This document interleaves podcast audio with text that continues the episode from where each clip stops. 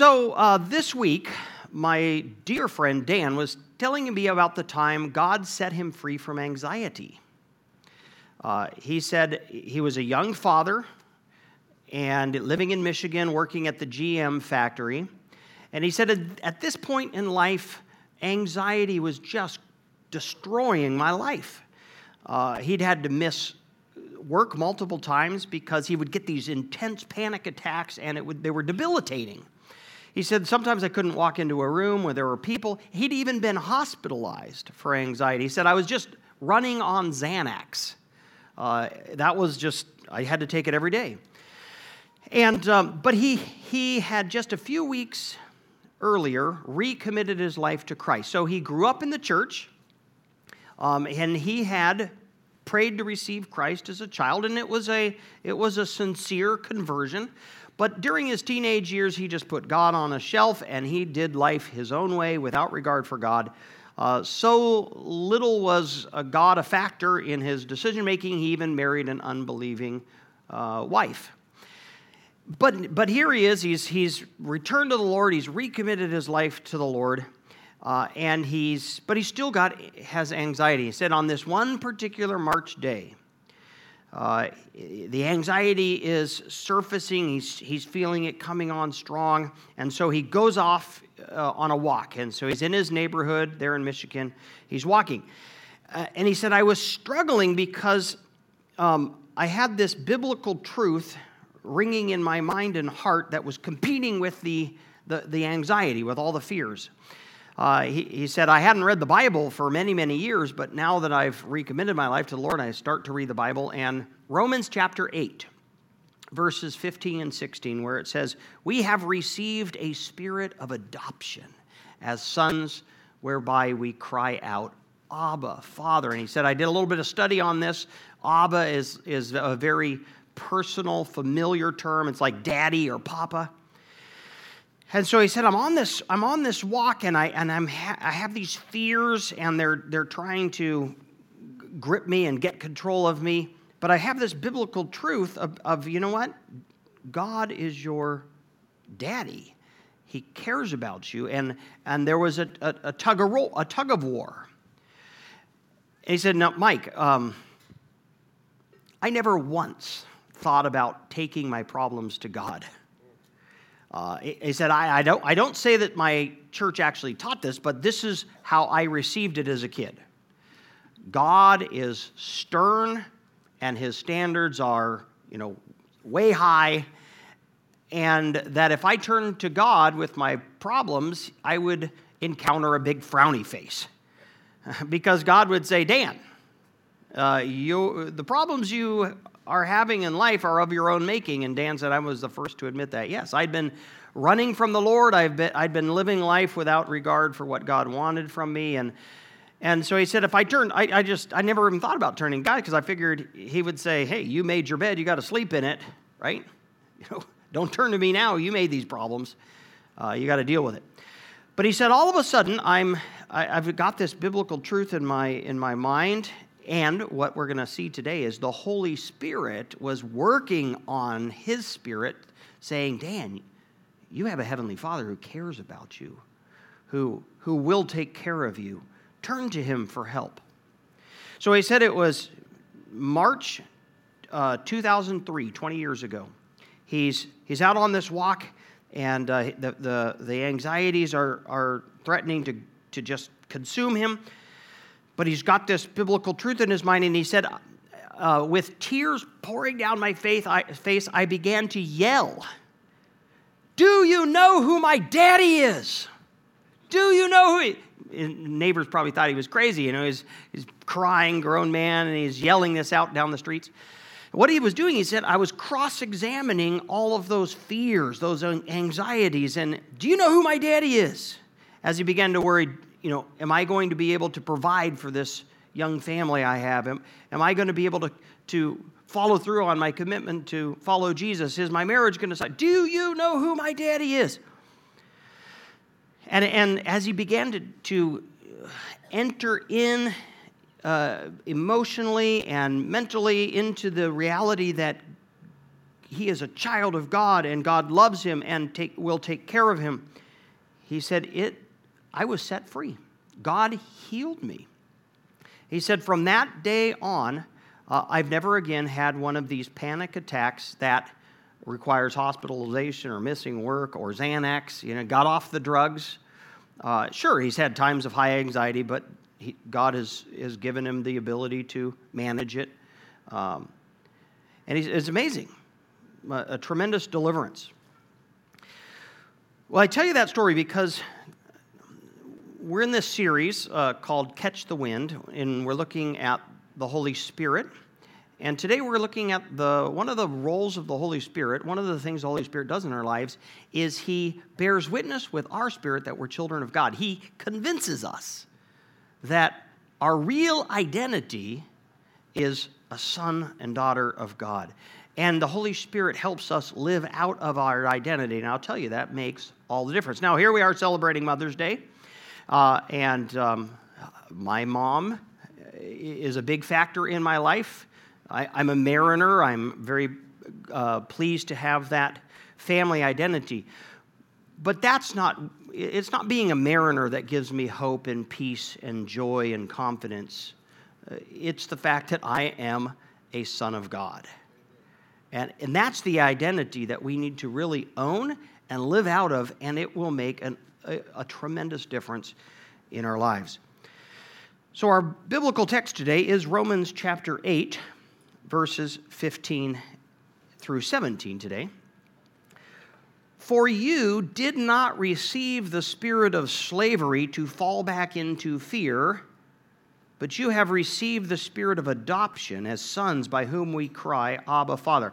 First off, who's he talking to? It's important. "For you." That "you" is not all humans. He's talking here to the believer, to people who have repented of their sins and put their faith in Jesus Christ, the follower of Jesus, the Christian. "You did not receive the..." Why, why is it limited? Well, because he's talking to people who... who have the Holy Spirit. Uh, and as we've seen in the previous week, uh, we are gifted the Holy Spirit upon conversion. The moment we get saved, the moment we become Christians, uh, we receive the Holy Spirit as a gift, and the Holy Spirit comes and indwells us. Bi- Bible speaks of this in, in many ways, and, and one of the ways is talk, uh, baptism of the Holy Spirit. So if you're a Christian, you've been baptized in the Holy Spirit, you've received the Holy Spirit, the Holy Spirit actually indwells you. "For you did not receive the spirit of slavery to fall back into fear." So let's talk about where we started. uh, where, where did we live in relationship with God before we became Christians, before we got saved? We lived in fear. Uh, and rightfully so, actually, uh, because the Bible says the wrath of God rests upon us because of our sin. You know, the wrath of God rests upon us. And that's the state we lived in. That's the state of all people until the wrath of God is removed and put on Jesus and satisfied. The picture that comes to mind when I think about being afraid of God uh, is the picture of Adam and Eve hiding from God in the garden. Remember that? Uh, apparently, Adam and Eve walked with God, had fellowship with God before there was sin. But when Adam and Eve disobeyed God and they ate from that tree of the knowledge of good and evil, the one tree from which God said, "Don't eat. You can eat from every tree except this one. Don't eat, because the moment you do that, the day you do that, you shall surely die." Well, they've now disobeyed God. God comes to hang out with them, and what are they doing? They're hiding. They're hiding because now that they are sinners, they fear God. They fear God's disapproval. They fear God's judgment. They fear punishment. And so God has to ask, "Where are you, Adam?" He's hiding. And that's what people do. Prior to getting saved, people are afraid of God. They hide from God. And it's only when they hear the good news that our sins can be forgiven, taken away as far as the east is from the west, remembered no more, that they can that we can be reconciled to God through faith in Jesus Christ. It's only then that we come out of the shadows and into the light.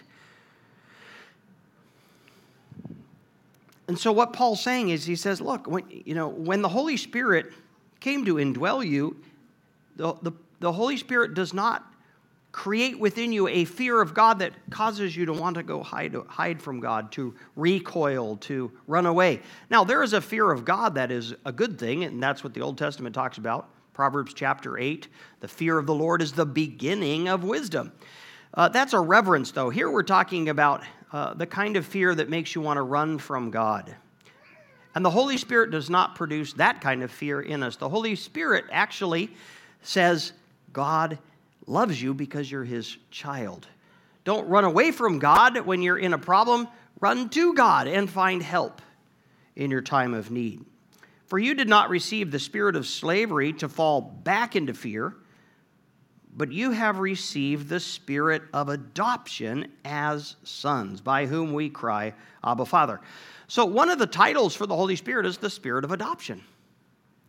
The Holy Spirit adopts us into the family of God. It's amazing that God has chosen us and claims us. And God performs the, the, the legal Um, the legal act spiritually whereby we become uh, members of his family, children. So we're not just servants, we're not just creatures, we are actually uh, the children of God. So the spirit of adoption has indwelt us, and it's by whom we cry, Abba, Father. We're going to come back to that. Let's go to sixteen. The Spirit himself bears witness with our spirit that we are children of God. The Holy Spirit tells my spirit, Mike, God loves you. Mike, you're a son of God. Mike, everything that God has belongs to you in Jesus Christ. And I'll tell you what, I would not believe that truth, nor I, uh, do I think you would, unless you're some kind of a narcissist. I don't think we would believe that we are actually children of the God who threw the stars into the sky if it weren't for the Holy Spirit uh, testifying to the reality of this truth in our life. So when I was in college, um, I had a roommate who was absolutely incredulous at my claim that I knew I was going to go to heaven when I died. He's like, Mike, you cannot know that. Now, uh, he was he, he claimed to be a Christian. He had grown up in the church, very liberal church. I'm not really sure he understood the gospel. But he he just said, Mike, you don't know what you're going to do ten years from now, twenty years from now. So how can you possibly say you're going to go to heaven? You don't know what you're going to do in life. And I said, well, I do. I know, I know that I am a child of God, that my sins are forgiven. But look, my salvation doesn't depend on me and my performance. It, per, it depends on Jesus and his performance, and it's perfect, right? The righteous life of Christ is credited to my account. The death of Jesus pays the penalty for my sins. It is uh, by grace through faith that we're saved, and I have faith in Jesus, so I know I'm going to heaven when I... He just thought that was absolutely insane, really. He just thought, you're crazy. You're deluded. But you know what, that's, you know, First John chapter five, verse thirteen, the Apostle John says, I write these things to you who believe in the name of the Son of God, that you may know that you have eternal life. God does not want us to worry, who am I? Am I in and am I out? God does not, we don't have to wait until, you know, we die to figure out whether or not we're going to heaven. The Bible says that, that we can know. And one of the w- primary ways we know is the Holy Spirit bears witness with our spirit that we are children of God. The Holy Spirit gives us that assurance. Now, I know that there are true Christians who struggle with uh, their sense of um, assurance of salvation. And if that's the case, then me, talk to me. And we should we should talk about verses in Scripture that uh, promise us eternal life. But one of the things you can do is ask the Holy Spirit to confirm your identity, because that's one of the roles of the Holy Spirit, to convince us, to assure us of who we really are. You are a, a child of God. God loves you. He knows you. Uh, he He's not just your creator. He's your Father. And so you can you can live out of that, and you can relate to God based on that. You know, a little bit uh, a little bit earlier at the beginning of this chapter, Romans eight, we read this: "There is therefore now no condemnation for those who are in Christ Jesus." No condemnation. You're a child, so God does not condemn you now, and He won't condemn you then. Uh, the Holy Spirit within you doesn't produce fear in you. The Holy Spirit says, God knows you, loves you, claims you as His own. And therefore, we can come to the Lord uh, and with all of our problems, all of our needs, and be confident that God will hear and answer us. So back to this, by whom we cry, Abba, Father. Cry, by the way, is a very active word. It's an intense word. You don't cry when you're just, you know, sipping your coffee. Uh, having lunch. You cry when you're in in, in need. And and so I think of my, my friend uh, Dan. So he, Dan's got problems, right? We all have problems. But then he had that multiplier of, ang- of anxiety. Uh, by the way, C S Lewis really encourages us to live in the present. You ever read that where he says, listen, live in the present, because what you will realize is that God is being faithful to you right now. He's giving you everything you need right now. And if you, and it's okay to look in the past too, because you'll realize God has been faithful. What, what Satan wants us to do is think about the future, because he can spin all kinds of yarns about the what ifs. Oh, but what if that were to happen? And what if that were to happen? And, and so...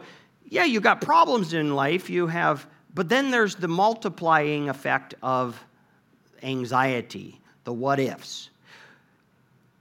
Whereas when we live out of this identity as a as a child of God, and we really take in this truth that God's going to take care of me, then then it can neuter, hamstring, render powerless The, the anxiety in our lives.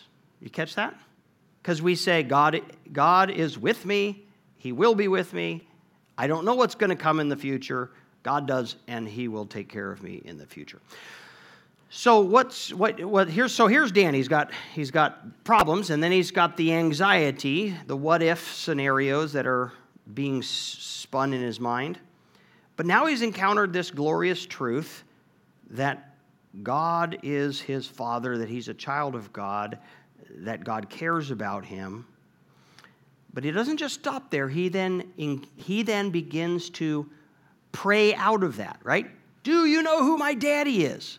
He's crying, Abba, Father. He's cross-examining his, his fears with the truth.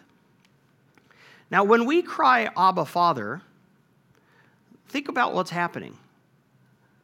Abba, Father. First off, I am by faith uh, acknowledging the relationship that I have with God. I am a child of God. He is my heavenly Father. Abba, Father. It's it's personal, informal, means he. That's that's saying God cares about me. I'm His child. He cares about me, and you're crying out for help, which means you're saying you're declaring your dependence on God, right? And all that stuff happening. Fundamental to the Christian life, if, if you want to, if you want a, a, a, a satisfying, victorious Christian life, declare your dependence on God on a regular basis. Go through life saying, crying, Abba, Father, God, I need wisdom. God, I need patience. God, help me break the that sin pattern in my life. God, guard my tongue, right? take care of me financially, heal my body. What? But life with all of its messiness and problems, you don't try to deal with it yourself. You take it to your Heavenly Father. Even all the all the future scenarios, as you start to imagine the what-if scenarios, you, you go to the Lord and you ask Him to take care of you. Jesus uh, says this in Matthew chapter nine. I'm sorry, in Matthew chapter seven, verse nine, Jesus asks this question: which one of you, if his son asks for bread, will give him a stone? Or if he asks for a fish, will give him a serpent? If you then, who are evil, know how to give good gifts to your children, how much more will your Father who is in heaven good, give good things to those who ask him? And uh, Jesus uses this to set up the admonition: stop worrying about what you're going to eat and what you're going to wear. Uh, your Heavenly Father knows that, and He will provide. Then in Philippians chapter four, and these the next two verses are verses I really encourage you to memorize. They have brought me a lot of um, peace. Philippians chapter four, verse six, we read, and it starts this way. It says, "The Lord is at hand," which means is God's right. God's with you. He's right here. He's not far away. Whatever circumstance you're in, God's not some distant, remote, you know, uh, watchmaker. He's He's right with you. He, the Lord is at hand. Do not be anxious about anything, but in everything by prayer and supplication with thanksgiving, let your requests be made known to God, and the peace of God, which surpasses all understanding, will guard your hearts and your minds in Christ Jesus. And notice that the peace follows the crying out, right? God, this is what's concerning me. God, this is what I'm afraid of. God, this is the problem I'm in. Help, Abba, Father. There's something about crying that out. What, what we receive back is peace that passes all understanding. In First Peter chapter five, verses six and seven, we read this: "Humble yourselves, therefore, under the mighty hand of God, so that at the proper time he may exalt you, casting all your anxieties on him because he cares for you." Note there that casting our anxieties on the Lord is an act of humility. Isn't that interesting? Humble yourselves, casting your cares on him. So when we cry, "Abba, Father," what we're saying is, I'm acknowledging I don't have what it takes to take care of me. I acknowledge that I am needy and that you're the one that, that can rescue me. Don't outgrow that. What does Jesus, Jesus say? You got to be like a little child, right? That Jesus holds up childlike faith as the kind of faith that honors honors God. And children don't have any problem saying, "Help! I need you. Take care of me." Um, my mom, her four boys, we like to call her Saint Mommy. Uh, Saint Mommy. And for good reason. She models a genuine faith in our Lord Jesus. And she prays for everything. She prays that she'll get the close parking spot at the supermarket, you know, and I just, sometimes I think, "Mom, does God," I've actually said this, "do you really think God cares about that?" She's like, "Oh yeah, he cares about everything in my life." It is true. She just, she has a relationship with God where she is convinced God, God cares about every little detail in her life, and she's right. Here's another thing I've seen with my mom, though. She never, ever complains about what God decides. So she asks him for everything and then receives whatever his decision is. No problem. But she is convinced that her Heavenly Father cares about her and takes care of her and will take care of her. She's modeled such a such a great uh, a great faith.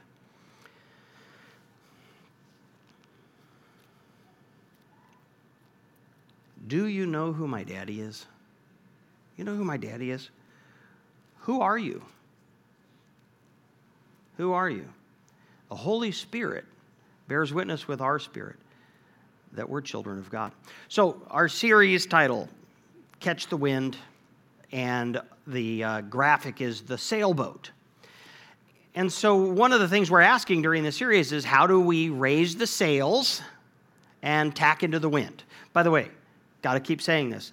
The Holy Spirit is not an impersonal force into which we plug so as to power our agenda, right? The Holy Spirit is a person, third person of the Trinity, Father, Son, and the Holy Spirit. The Holy Spirit has a will, has his own agenda, is going places.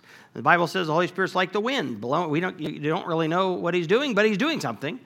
And our goal is not to get the Holy Spirit to fuel our lives or, or our agenda, but rather, take me where you want to take me. So how do we raise our sails and tack into the wind so that, the Holy, so that we're being led by the Spirit? Well, as it relates to uh, this text, a primary way we raise the sails is by crying, Abba, Father, living a life of dependency and declaring our dependency on the Lord. Day by day by day, little things, big things, just living out of our identity of who, that I am a child of God, God cares about me. And so I can just relax, give him my problems, and then sit back and watch him take care of me. Verse seventeen, we read this. And if children, then heirs, heirs of God and fellow heirs with Christ. So Paul's just carrying the logic, and he says, look, I, you know, you're a child of God, and if you're a child of God, that means you're an heir. It means everything that belongs to God belongs to you. And you're co-heirs with Jesus, uh, which is, this is just, how do we get our heads around this, right? Um, but you're not... Um, I don't know where you came from. I don't know your background. We all have very differing backgrounds. Uh, but if you're a Christian, you've been adopted into the family of God, and the unfathomable riches of God uh, belong to you. Now, with inheritances, you often have to wait, right? You don't get your inheritance until your father dies. Of course, our Heavenly Father won't die. When do we get the inheritance? When we die. Or when Christ returns. Um, and so, yes, we are already tasting of that inheritance, but the fullness of the inheritance uh, we receive uh, when when we die or when Christ returns.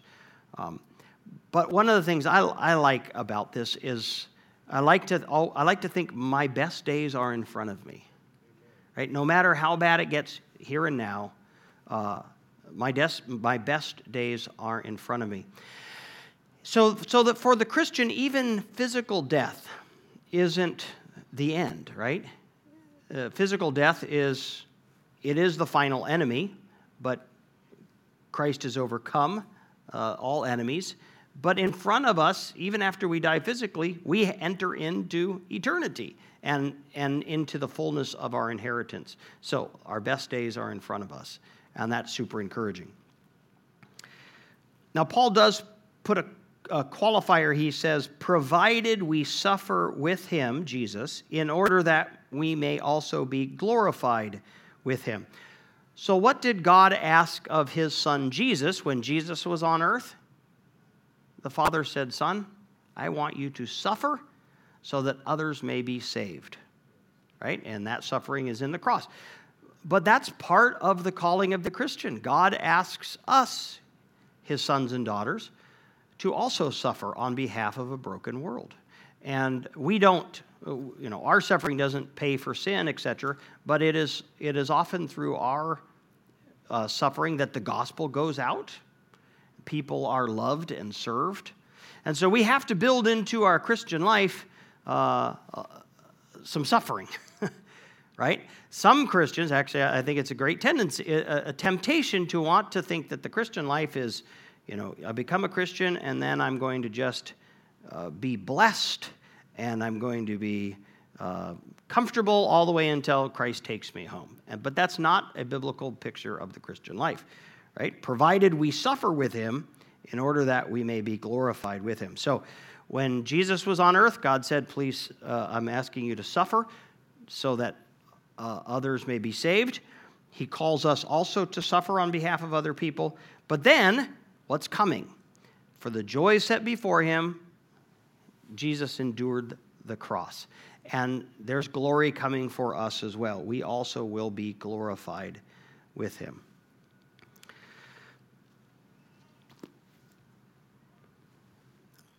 It's Mother's Day, and I'm talking all about fatherhood. But there is no more significant identity that the Christian has than the fact that God is our Father, and he cares about us, and he wants us to, to live our lives out of that identity. He wants us to take our cares to him and receive back uh, the, the truth that he cares for us and his peace. Uh, God doesn't want us to be all Uh, anxious about the future, right? Uh, I think the Bible says that uh, sufficient uh, for today are the problems of today, but God will take care of us. So let's live out of this great truth that we are children of the Lord. Let's pray. Holy Spirit, we would not really live out of this truth if you weren't bearing witness with our spirit of its reality.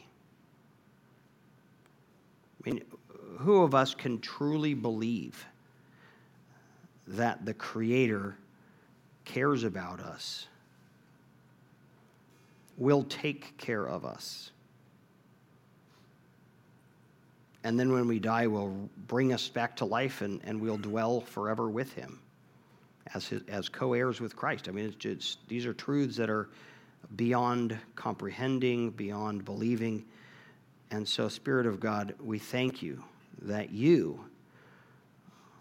bear witness with our spirit that we are your children, that you cause us to cry out, Abba, Father. Thank you, Holy Spirit. We ask that you would... Um, that we, we commit ourselves to responding to your voice more and more. Thank you, God, for the truth of your word, which is so comforting, confirming. In Jesus' name we pray. Amen.